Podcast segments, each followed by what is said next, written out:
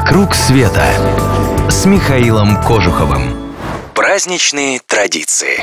Сегодня хочу рассказать вам, как в Индии отмечается Махавир Джаяняти. Слово Джаяняти в переводе с хинду означает «юбилей», а по большей части просто день рождения. Помнится, я уже рассказывал как-то о том, как в Индии празднуют день рождения Ганеши и миротворца Ганди – Поэтому вы можете подумать, что Махавир Джанаяти, отмечаемый в начале апреля, это день рождения какого-нибудь индуистского бога или святого человека. И будете правы, но лишь отчасти. Джина Махавира, в честь которого отмечается этот праздник, действительно жил в Индии. А вот индусом, то есть последователем индуизма, не был. Точнее, был, но потом основал собственную религию – джайнизм.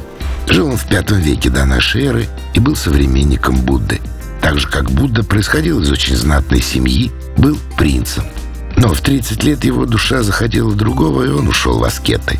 Именно тогда он достиг всеведения и создал свое учение. Индийцы верят, что человек никогда не умирает до конца. Вместо этого перерождается в новых телах, и так будет происходить, пока жива Вселенная, или пока сам он не вырвется из круга рождения и смертей, сансары – вот Махавира и предложил людям свой собственный метод освобождения из бесконечного цикла страданий. Принцип ненасилия, ахимсу. Его смысл в том, чтобы не причинять вреда всему живому, ни прямо, ни косвенно. Сегодня всех, кто последовал его совету, называют джайнами. Понятно, все они не только идейные вегетарианцы. Приверженцу джайнизма нельзя даже говорить ничего, что может обидеть кого-то, Нельзя даже думать, чтобы нанести кому бы то ни было вред. Некоторые джайны надевают повязки на рот, чтобы туда случайно не залетела мошка. А когда идут, то подметают метелкой дорожку перед собой, чтобы случайно не наступить на какого-нибудь муравьишку.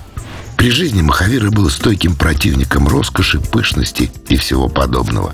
Но это, конечно, не останавливает его последователей.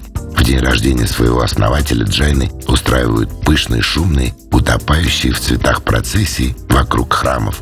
Артисты на улицах разыгрывают сценки из жизни Махавиры, а его статуи церемониально обмываются в воде и молоке.